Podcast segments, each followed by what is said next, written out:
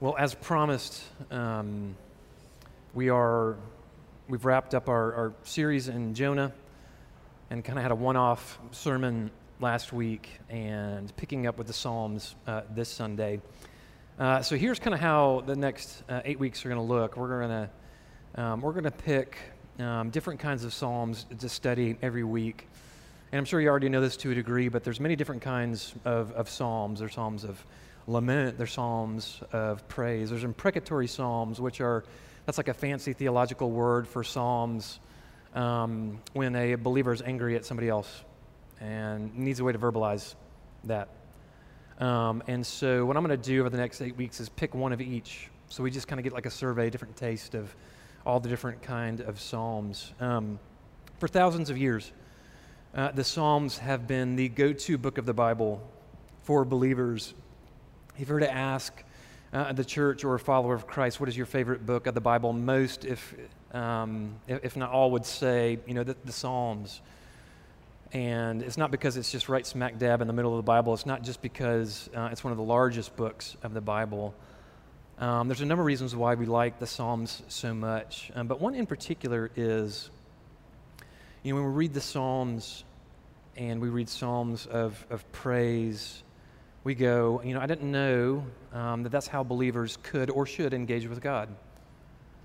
Um, or if we're sad and we read a psalm of lament, we say, oh, you know, I, I didn't know I could say that to God. Um, I didn't know I could um, engage with God in that way to share my grief. Um, or if, if there's psalms of wisdom, you know, gosh, you know, I, I didn't know um, this about God, or I didn't know that about me, or this about his kingdom and his economy. Um, it's always been a favorite of the church um, because we read it and we go, um, I didn't know that. And I didn't know that there are other believers in the history of the church that think or feel or experience the world the same way I do. Uh, it's very sympathetic uh, in that way. It's the, uh, the Psalm book of Israel. Um, so even as we're reading these Psalms, uh, remember that in the original context, these were sung, these were put to tunes. And um, the one we're looking at this morning is Psalm 1. It's called uh, The Faithful Doorkeeper to the Psalms. And in some manuscripts, what that means is actually the first psalm is Psalm 3. Uh, and some writers have Psalm 1 and Psalm 2 kind of as like the prologue to the Psalms and they don't give them numbers uh, because they actually serve as like the faithful doorkeeper. What exactly does that mean? I hope to show us uh, this morning. Um, so let's stand for the reading of God's word. Again, we're reading from Psalm chapter 1. It's a short one, verses 1 through 6. Blessed is the man who walks not in the counsel of the wicked, nor stands in the way of sinners, nor sits in the seat of scoffers. But his delight is in the law of the Lord, and on his law he meditates day and night. He is like a tree planted by streams of water that yields its fruit in its season, and its leaf does not wither. And all that he does, he prospers. The wicked are not so, but are like chaff that the wind drives away. Therefore, the wicked will not stand in the judgment, nor sinners in the congregation of the righteous. For the Lord knows the way of the righteous, but the way of the wicked shall perish. This is the word of the Lord. Thanks be to God. You may be seated.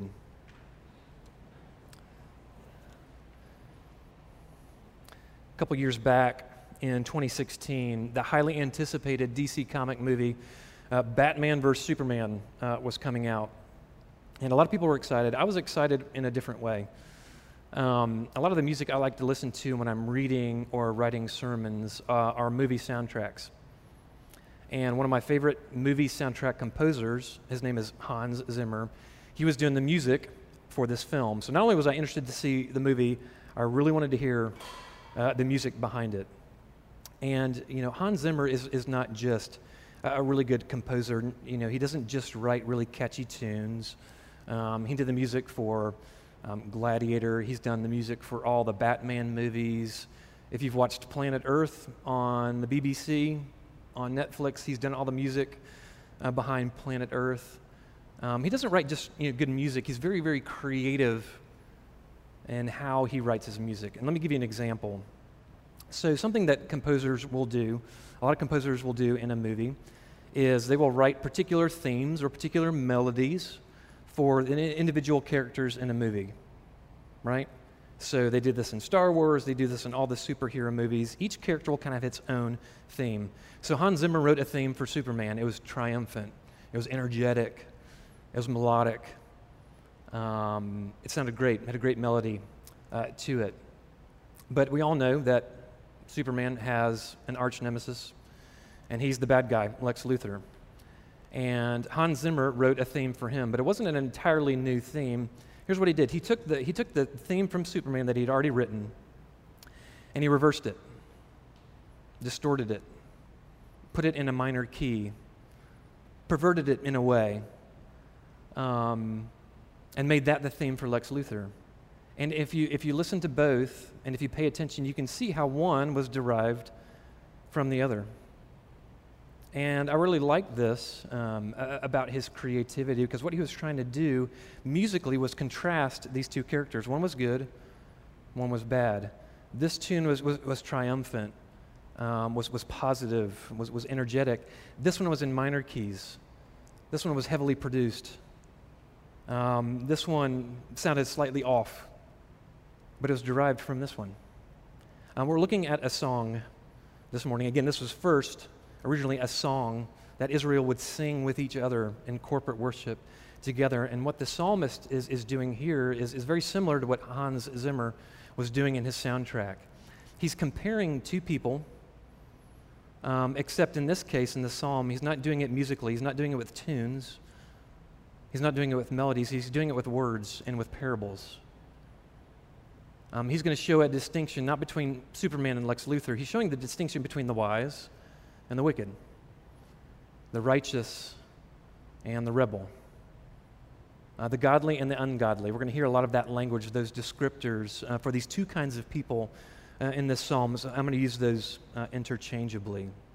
So I want to look at three things in this passage this morning as it relates to these two people uh, the blessed path, and these are these, these points are printed for you in your bulletin. The blessed path, the fork in the path, and then the ends of the paths.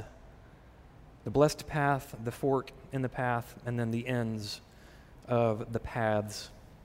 Well, first, the blessed path. I look back at verse 1. Notice this is the first line of the first song uh, of, the, of, of the, the book of Psalms. Um, notice where it starts. Notice how it begins. The psalmist says, Blessed is the man Blessed is the man. If you were to translate this a bit more literally, you could translate it this way Oh, the happiness of the man. Oh, the happiness. Now, again, imagine you're Israel and you're singing this, and you're singing this often. This is one of your favorites. This is one of the go tos. Let's go back to Psalm 1. You're singing this, you're memorizing this. What, what are you being instructed as you're singing this song together? And here's what I want us to want us not to miss because we use this word blessed so much in the church. It's, it's one of those words that's kind of lost its punch. What does it mean to be blessed? Um, think about it this way, and, and I've learned this from, from one writer. He said, We've got a lot of room in our worldview for pain, for suffering, uh, for trials, for discomfort. We don't need to argue or convince people that that's going to happen. We would all agree, without arguing, that we have room in our worldview for, for suffering and for trials and for difficulty. But what this writer says about this psalm is, is but at the same time, do you have room in your worldview for joy, for bliss, for happiness, for ecstasy? These are vital and very, very important parts of the Christian worldview. Do you have room in your theological catalog for happiness. God intends for us to be joyful and happy people. This is the first word out of the Psalms. Oh, the happiness of the man. Blessed is the man. Joyful. Happy is the person. He's concerned about our happiness. Um, the next two points uh, are helpful. First, how not to find this happiness, and then how to find it. So, the second part of verse 1 how not to find happiness. Do not walk in the counsel of the wicked, nor stand in the way of sinners, nor sit in the seat of scoffers. You might ask, okay, from this passage, who are, um, who are the wicked? Who are these sinners? Who are these scoffers? And we kind of need the rest of the scriptures to kind of help us figure out who these, these people truly are. And here's what uh, a couple writers have said. Here's their definition, and it's very helpful. The wicked, the scoffer, uh, are those who take what is holy and good and make those things that are holy and good into objects of ridicule. That makes sense? Uh, the wicked and the scoffer takes what is good and what is holy and makes those things the object of ridicule. You've been there before, right? You're trying to get serious about the Sabbath, and people look at you sideways like, bless your heart. Who are you trying to impress, right? Uh, another writer puts it this way uh, The wicked and the scoffer is, is the defiant and the cynical free thinkers that assume that wisdom comes from outside of God. And he illustrates it this way you know, imagine you're walking on a beach and you find a fish flopping on the shoreline. And the fish can talk. And the fish says, You know, that water doesn't rule or define me. I can live outside of the water, and I'm going to show you I can live outside of the water. You'd pass by, and if the fish could talk to you, your response would be one of, of, of laughter, right? Because we know by design and by created order, a fish is only free if he's where he's designed to be, which is in the water. And the scoffer and the wicked are those who are living outside of the created order, who are flopping on the beach saying, I can do things differently. Wisdom doesn't come from God, it comes from me. And they scoff the people in the water while flopping around on the shoreline. What's more, he calls uh, these people sinners in that third line. It says, nor stands in the way of sinners. What we can't see here in the English is, is the tense of that word. It's intensive uh, in its form, which means, you know, this, this person who sins is not someone who just accidentally makes a mistake or, or stumbles, you know, ignorantly or one time. You know, a, a sinner in the intensive form is someone who makes a habit out of a rebellious lifestyle. They're not ignorant, they're informed. They're doing what they are doing, they are scoffing, they're living in wickedness intentionally, knowingly. They're making a habit and a lifestyle out of it. And here's what's here's what's interesting about this point is, is it's ironic. And, and tell me if you feel this way.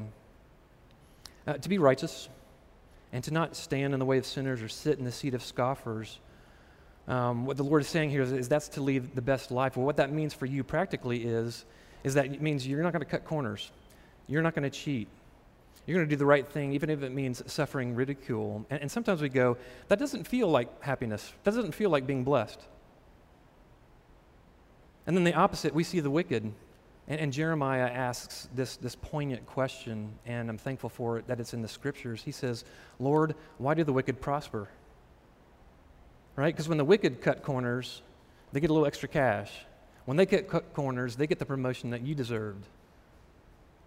When they cut corners, they get more things than you get in this life. That, their life looks blessed. Do you see that irony? Do you feel that irony?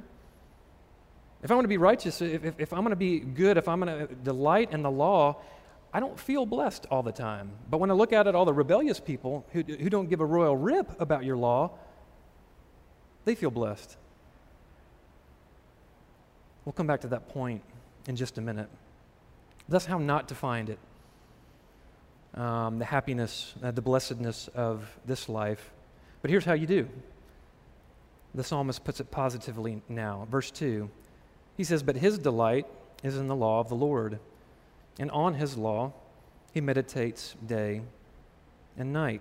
Let's think about it this way Imagine you are taking up a new hobby, and this is not just like a new trend, you know, something you just kind of want to poke at and, and see if you're good at. You're going all in on this new hobby. So, what that means is, is you're watching all the how to videos on YouTube. That means you're going to the store and you're buying everything you need to actually perform this hobby. When it comes to your calendar, you're actually carving out time um, to give yourself the freedom to engage in this new hobby that you love, that you desire, that you delight in.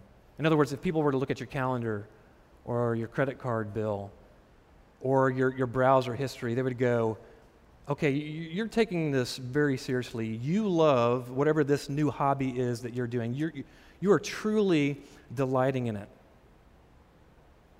And that same verb, delight, is here in this passage. That's how we're supposed to treat, that's how we're supposed to engage with the law of God. We're supposed to delight in it. Uh, what does delight mean? Delight is, is to study something for the purpose of doing it. Delight is not outward conformity, that's duty. Duty is outward conformity. Delight is doing something from the heart, doing something out of zeal, doing something out of a response that is true delight. Uh, but here's the truth. here's the truth about that point. Um, do you delight in God's law? Uh, do you love it like you love some of your hobbies? Um, I think it's in here in this passage because the Lord knows we don't. If you don't delight in God's law, um, it's okay in one sense because that's not how we show up. We don't show up with this, this, this delight for it on our insides. Um, it's something that has to grow and be procured in us. Um, but we can change. So, on one hand, it's, it's okay if you're here this morning and you're saying, ah, if, if I'm being truly honest, I do not delight in God's law. Uh, but God's made provision for that. One of my Hebrew professors in, in seminary used to say this over and over, and it's, I, I never forgot it. It's incredibly wise. He said, In the Christian life, the discipline precedes the appetite. The discipline always precedes the appetite. In other words, if you find yourself in a position where when you read like Psalm 1, and if you're reading it diagnostically and you go, wait a minute, that's not me. That's the path to happiness, but that's not me. I don't delight in God's law the way I ought to, or the way I should, or the way it's described here in Psalm 1. What do I do? The discipline precedes the appetite. Do this. Try this. For 21 days straight, this is not legalism, this is not moralism. It's to get up, and the first thing you do in the morning is read a chapter of the Bible. And, and pick a psalm, or pick a gospel, pick a book, but read just one chapter. And do it every day for three weeks. And here's what typically happens uh, with people who discipline themselves in that way. By day 20, by day 21, it stops becoming something that you're supposed to do. And actually, when you wake up, you, you un, unbeknownst to yourself, sometimes you go, I, I kind of want to do this now. Now the appetite is starting to show up. Now, now I want to read. Now I want to study. Maybe not just one, but maybe two. The discipline precedes the appetite. That makes sense? Saturate yourself with the word. Right now, if you don't delight in the law, that's okay. God's made provision for it, but discipline yourself. Give yourself three weeks. Watch what happens. Watch what it does to your affections. Watch how your appetite changes and grows and increases for it. You start to want to want it. It's a good thing um, to delight in the law of God. This is the blessed path. Uh, well, what happens when you come to that fork in the path? What happens if you choose the way of the wicked? What happens if you choose the way of the wise? Well, the psalmist answers that question, jumping into point two. Uh, first, the way of the wise. What does his, his life look like? Uh, verse 3. Here's where we get the metaphor. And the psalmist uses uh, the metaphor of a tree. He says he's like a tree planted by streams of water. Again, what we can't see in the English here is um, this word planted um, is actually better translated as transplanted. Uh, in other words, this tree uh, uh, grew. Uh, its original home was someplace else, but now it has been uprooted, moved, and placed by this, this irrigation channel. It's been moved intentionally. Uh, it's a deliberate move to gain access to that which it needs for life and health and vibrancy. You know, being wise means moving yourself and putting yourself in a position um, to where you can receive the most benefit from life. And so, in the, in the wise person's path, in the Christian's life, um, that living water is the Word of God. And it's a strategic, a deliberate, intentional move to place yourself closer to it, transplanting yourself in it, being planted. Second line says this that it yields fruit in its season. So, this is not just any ordinary tree. What we found is that this is a fruit tree. This is a tree that, by design, is meant to bear fruit. Um, this is the result of being watered. It's not the reward of being watered. This is just the result. That if you're a fruit tree and you're by streams of living water, what is going to happen is, is you're going to bear fruit. Jesus said something very similar to this in the Gospel of John. Do you remember? Very popular verse. He said, I'm the vine, you are the branches. Abide in me. And he who abides in me might bear a fruit or two if you really try hard enough. If you really push yourself, believer, you'll bear some fruit. That's not the way he says it. If you abide in me, you will bear much fruit. And in the same way, the psalmist is, is reminding us of, of Jesus' teaching. He's saying, if you are planted by streams of living water, it's impossible for you not to bear good fruit. Did you hear that? If you are planted by streams of living water, if you've been transplanted into the Word of God, what is going to happen by default, almost instinctually, almost without even trying, is you are going to bear fruit. Because that's what you were designed to do. You were designed for the water, you weren't designed for the shoreline. That's where you thrive. That is what being human at, at its core level looks and feels like. It's being immersed in the Word of God so much so that you are bearing fruit, fruit that you don't even know, and fruit that you can't even see. It happens naturally, it's, it's the natural result. He goes on and says, um, This tree doesn't even just bear fruit, but its leaf will not wither. And if you've ever been close to the equator, or if you've ever been in the eastern sun, you know how intense and you know uh, how much of a struggle and how oppressive uh, that heat and that sun can be. And what the psalmist here is saying is that if you're planted in the right spot, and if you're bearing fruit, even under the scorching eastern sun, not only will you be fruitful, but you'll be stable. You'll endure. Whatever oppresses you, whatever confronts you, uh, whatever is trying to sap your energy and your life away, it, it will have no effect on you. You'll endure. You won't go into shock, as some plants, you know, do in tremendous heat. You'll bear fruit. You'll thrive. You'll be lush. The sun can't touch you. This is the path of the wise. This is the blessed path. The same can't be said for the way of the wicked. Look at verse 4. Oppositely, he says, The wicked are not so, but they are like the chaff that the wind drives away. Uh, again, this is written in an agricultural community. And so this is an agricultural metaphor. Let's remind ourselves what the chaff is. Imagine you have just, you're an Israelite and you've just harvested corn. And you've got all of these kernels in a very, very large basket. If you were a, an Israelite, you would ascend a hill, and typically on a very windy or blustery day. And in this basket, you have all these kernels of corn.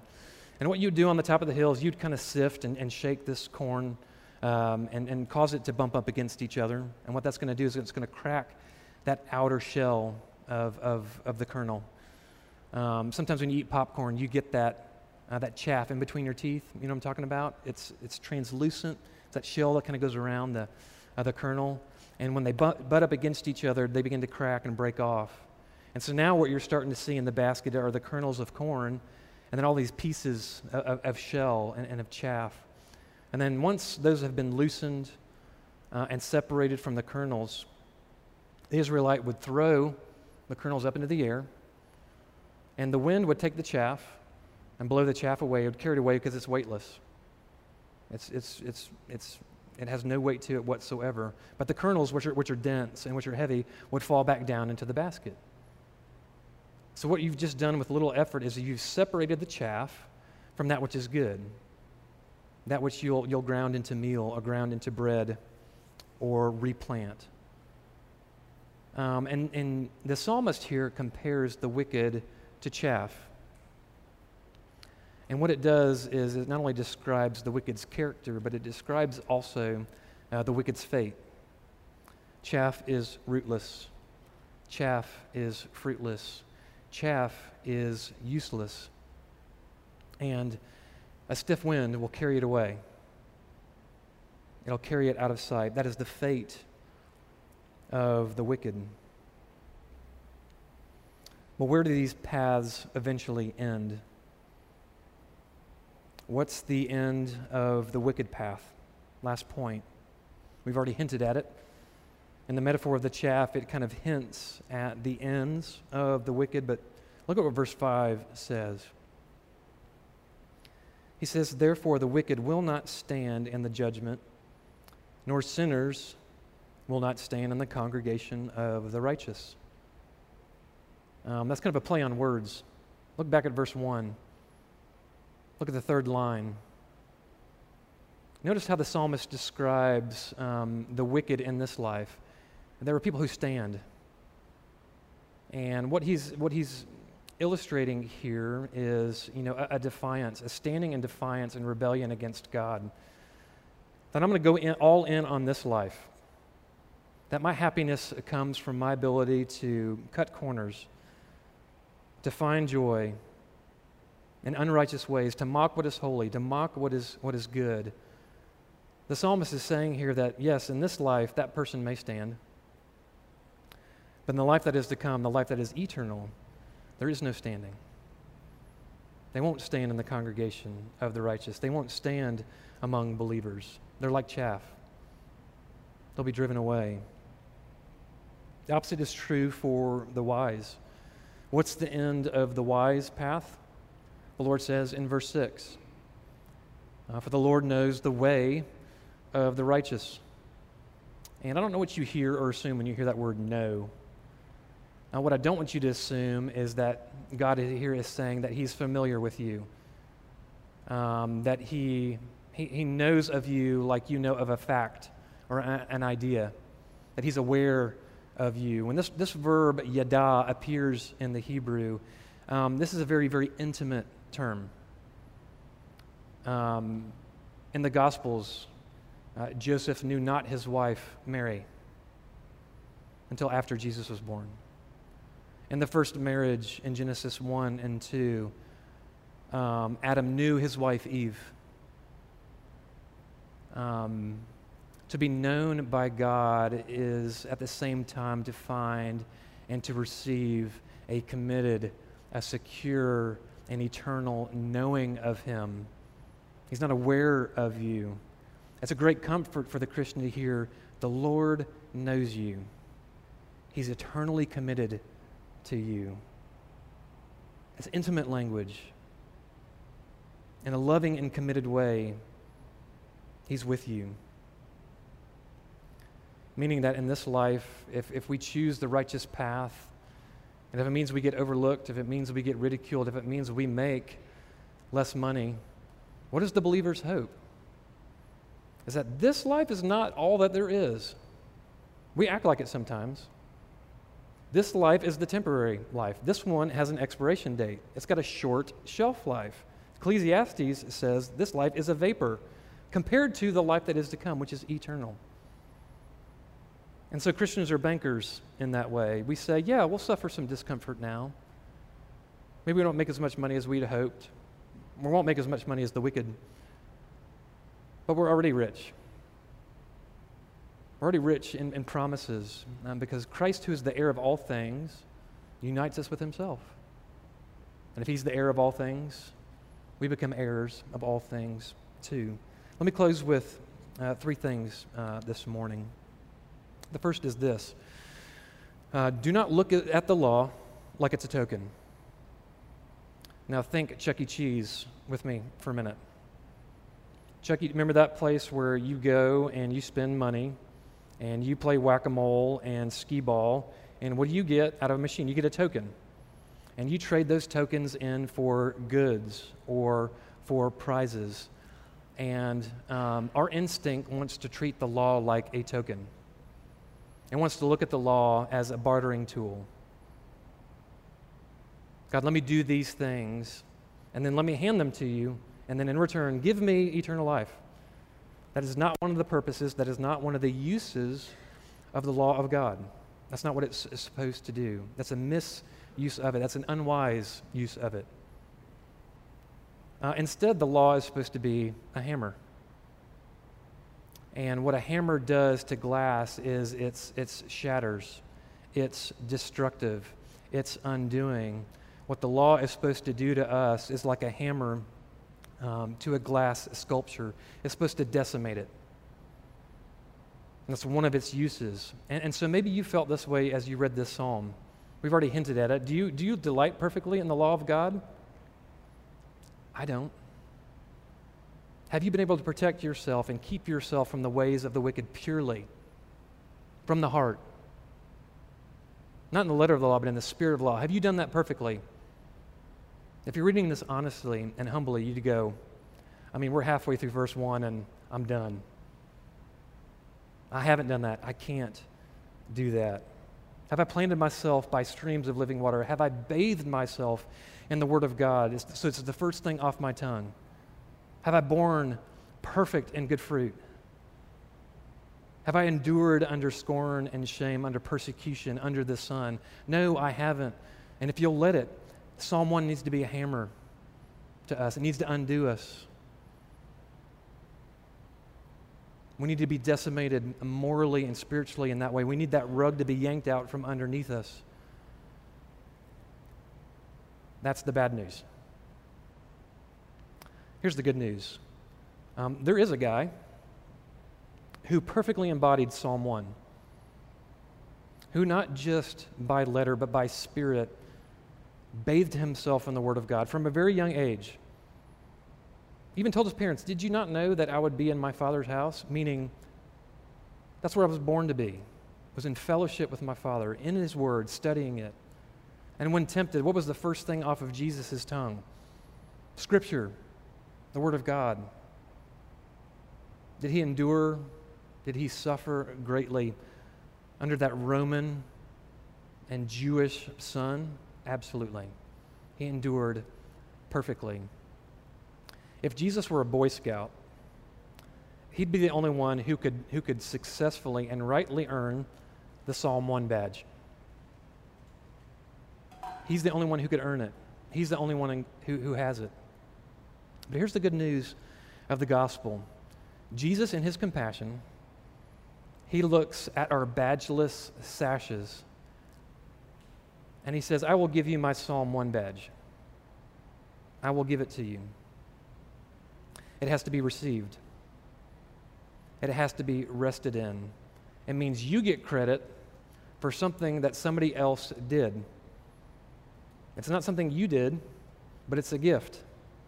So when the Father looks at you and he looks at your sash, he sees, he sees that white badge with Psalm 1 on it and he goes, You're perfect.